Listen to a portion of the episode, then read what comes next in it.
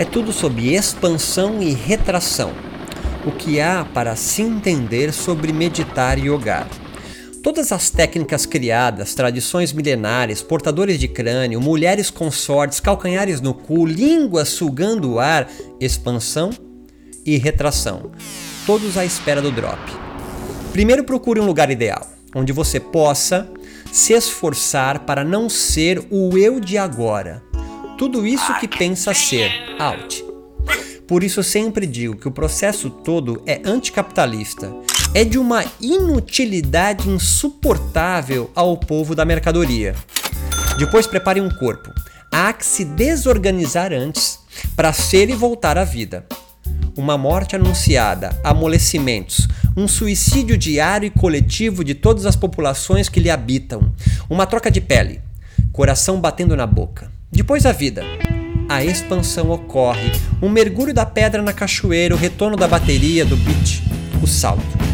O tempo de voo solo, a virada certa do DJ, que reduziu tudo aquele momento. Expansão da pista. Os poros que se abrem, a lâmina d'água flechada pelo corpo duro que se expande, agora outro.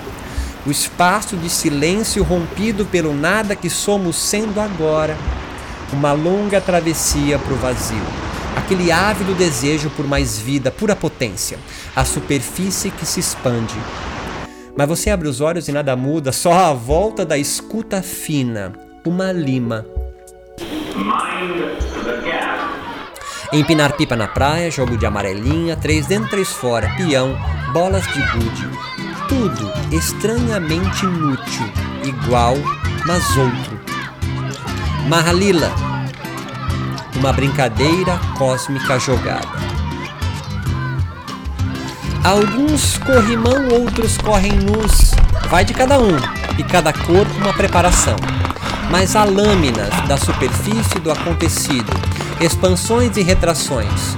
Sentados, caminhando, correndo, deitados, dançando, todos aguardam o drop é um jogo de imitação da natureza, uma busca pela satisfação inútil, mas necessária de continuar criando. Não é lindo estar ciente do Maia que se vive?